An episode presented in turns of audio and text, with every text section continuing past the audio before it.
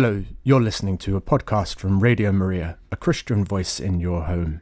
Radio Maria is a 24 7 Catholic radio station broadcasting online via our app, Radio Maria Play, and on DAB in an increasing number of areas. You can follow us on social media. And if you enjoy this program, please do click like and subscribe to us on your podcast provider. Radio Maria relies entirely upon listener donations. We have no other sources of funding, so please do consider supporting us with a monthly or one off donation so that we can continue to keep providing great programming free at the point of access. To donate or find out more, visit us at radiomariaengland.uk.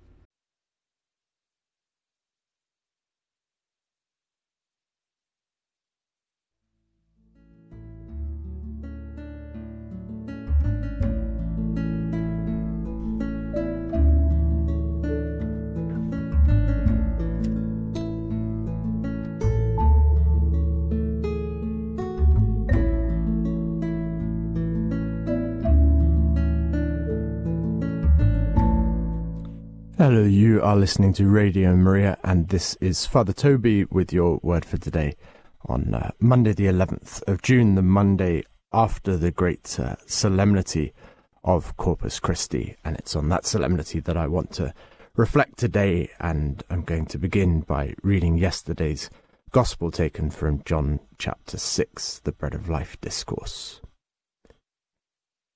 Jesus said to the crowd, I am the living bread which has come down from heaven.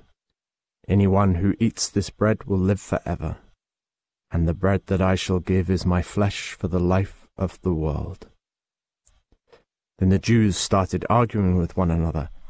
How can this man give us his flesh to eat? They said. Jesus replied, I tell you most solemnly, if you do not eat the flesh of the Son of Man and drink his blood, you will not have life in you. Anyone who does eat my flesh and drink my blood has eternal life, and I shall raise him up on the last day. For my flesh is real food, and my blood is real drink. He who eats my flesh and drinks my blood lives in me, and I live in him. As I, who am sent by the living Father, myself draw life from the Father, so whoever eats me will draw life from me. This is the bread come down from heaven, not like the bread our ancestors ate, they are dead. But anyone who eats this bread will live for ever. You may or may not have been aware that the week after Pentecost was Catholic Legacy Week. I suspect most of you weren't. But it was a week where, at least amongst the members of the Dominican province, we took a look back at some of the legacies given us over our 800 years in England that have transformed the shape of the province today. And we did also, as we do each and every day, prayed for all our benefactors. But in this week, we particularly remembered those who have remembered us in their wills in the past and transformed our present and the possibility of our futures. Of course, let's be upfront. The point of Catholic Legacy Week was not just giving thanks, it was also to encourage you to think in the present about what you might leave for the Church in the future. If you're starting to get worried, though, that this is leading into a homily on why you should leave to St. Dominic's Priory or Radio Maria England in your will, well, feel free to imagine that, feel free even to do that. But that's not where I'm going with this. One thing that I discovered whilst reading a little bit more about Catholic Legacy Week and as Catholic charities were busy publicising their free will writing services was that the writing of a will is a relatively modern phenomenon. What was more common is that someone on their deathbed would give their last will and testament. A will, as we think of it, was often amongst the very last words before death, an expression of the dying will and the act and an act of love to those who would be left behind. No doubt those words and the persons to whom estates and assets were left were a reflection of the loves of the dying person and a reflection of their loves at that particular point. But perhaps also it was a chance to show forgiveness where it had not been granted earlier. Or perhaps more tragically, to potentially make a separation eternal. I also imagine that the recognition is never starker than when on your deathbed that you cannot take it with you. The hope of relationships is all you have going forwards, not possessions. Hopefully, for those around the deathbed, the primacy of relationships is something taken from that moment, rather than a rejoicing or a bitterness over gifts given or not. However, over time the practice of written wills became more common, a recognition that death is not always anticipated, and that these sorts of things are best not left until the last minute. Now, you might not have thought about it in these terms before, but Jesus left us a last will and testament. Now, he did not have to write it down because being God, the hour of his death was not a surprise to him. In fact, we hear of occasions earlier in the Gospels where he simply vanishes from crowds when he becomes aware of their murderous intent. But throughout the Gospels, we hear teaching which is intentionally being given with a view to impending death. Jesus is very deliberately leaving a last will and testament, and no more so than in the Bread of Life discourse, as recorded by St. John which we just earlier heard a section from. Part of the legacy that Jesus is readying to leave us with his last will and testament is the Eucharist. Now, in the last few weeks at Mass, we have celebrated the Feast of Pentecost, which is the fulfillment of Jesus' promise, his legacy to us that he will not leave us as orphans. Then last week we celebrated the solemnity of the Trinity, that revelation of God's inner life, and the invitation into the perfect relationships of love and knowledge between Father, Son, and Holy Spirit. And then today, or yesterday rather, we celebrated the feast of Corpus Christi. We celebrate that in Christ's last will and testament, in his words at the Last Supper, he has made provision for our hunger. He has promised to feed our spiritual hunger going forwards with the gift of his very self. Now, this will of Christ was not a deathbed conversion. As I sought to say earlier, it was in complete continuity with the rest of his life which can be characterized as a pouring out of himself for the sake of sinners. And this will of Christ, this legacy, is not something received only by the first generation of the church. Christ's gift of himself is the daily reminder as thousands and thou- thousands upon thousands of masses are celebrated each day all around the world that a man who had no possessions left us an unmatched legacy which will go forwards until the end of the world. The Eucharist, which is not a symbol of love, but a loving reality, is a reminder to each of us that the greatest gift that we have to offer is ourselves and not our money. Money is necessary but it is only ever a means. The greatest gift is always personal.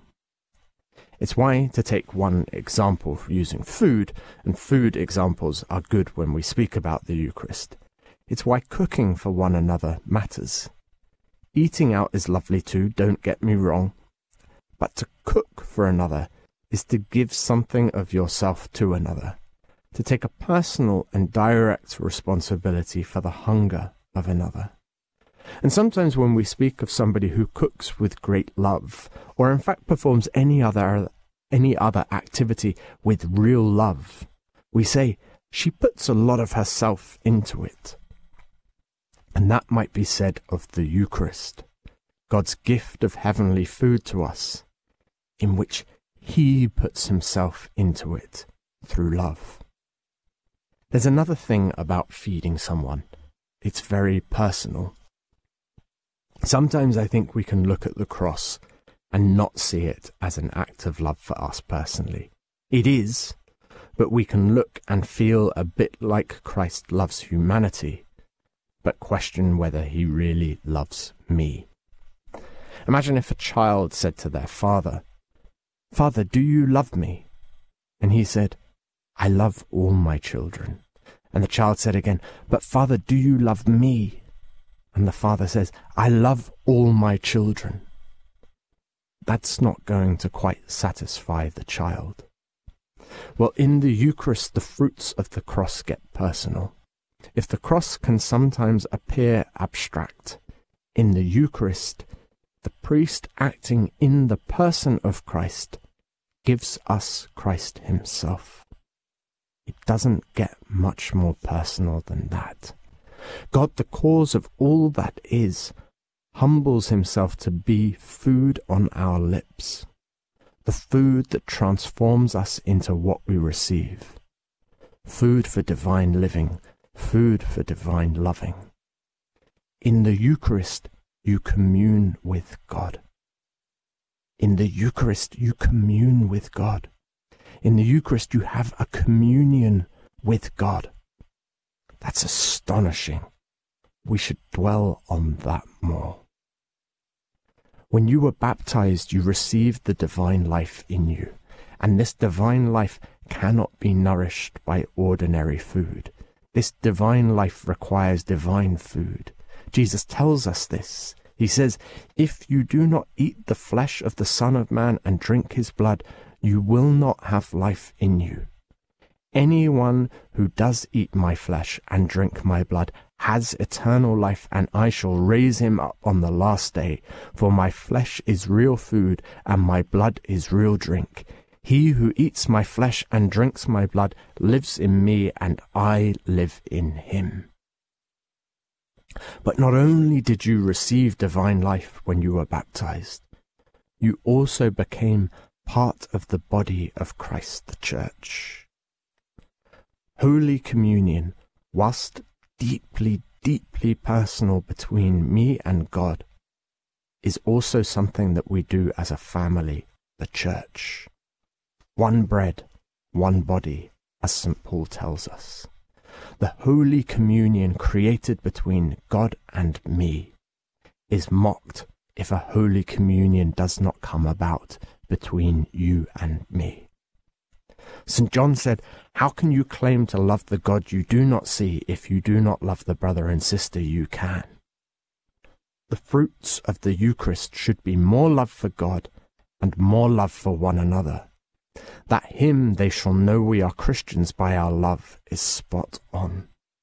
If we do not come to know and to love the people with whom we receive Christ, how will we ever make his love known in a world which so badly needs to know it? One final thing. I mentioned wills at the beginning and said that we remember the past acts of love that have transformed our presents and the possibility of our futures.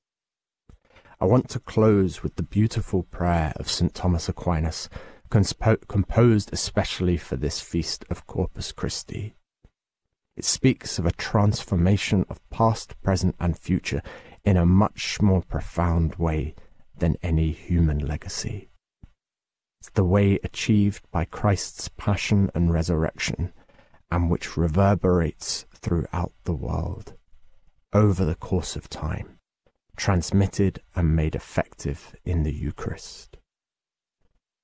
O sacred banquet in which Christ is received the memory of his passion is renewed. The soul is filled with grace, and a pledge of future glory is given us. Alleluia. Let's listen to those words now, um, sung in the Latin as uh, composed by Olivier Messiaen.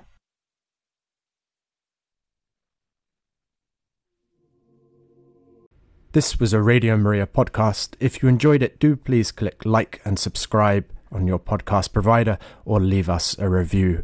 Every bit of feedback helps increase our visibility and allows us to reach more people with the message of Christ's saving truth.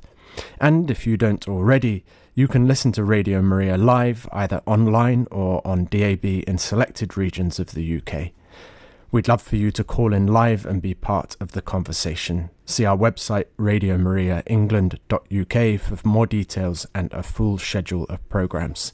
And do please consider making a donation so that we can keep making more programs like this. We are completely dependent upon the generosity of our listeners.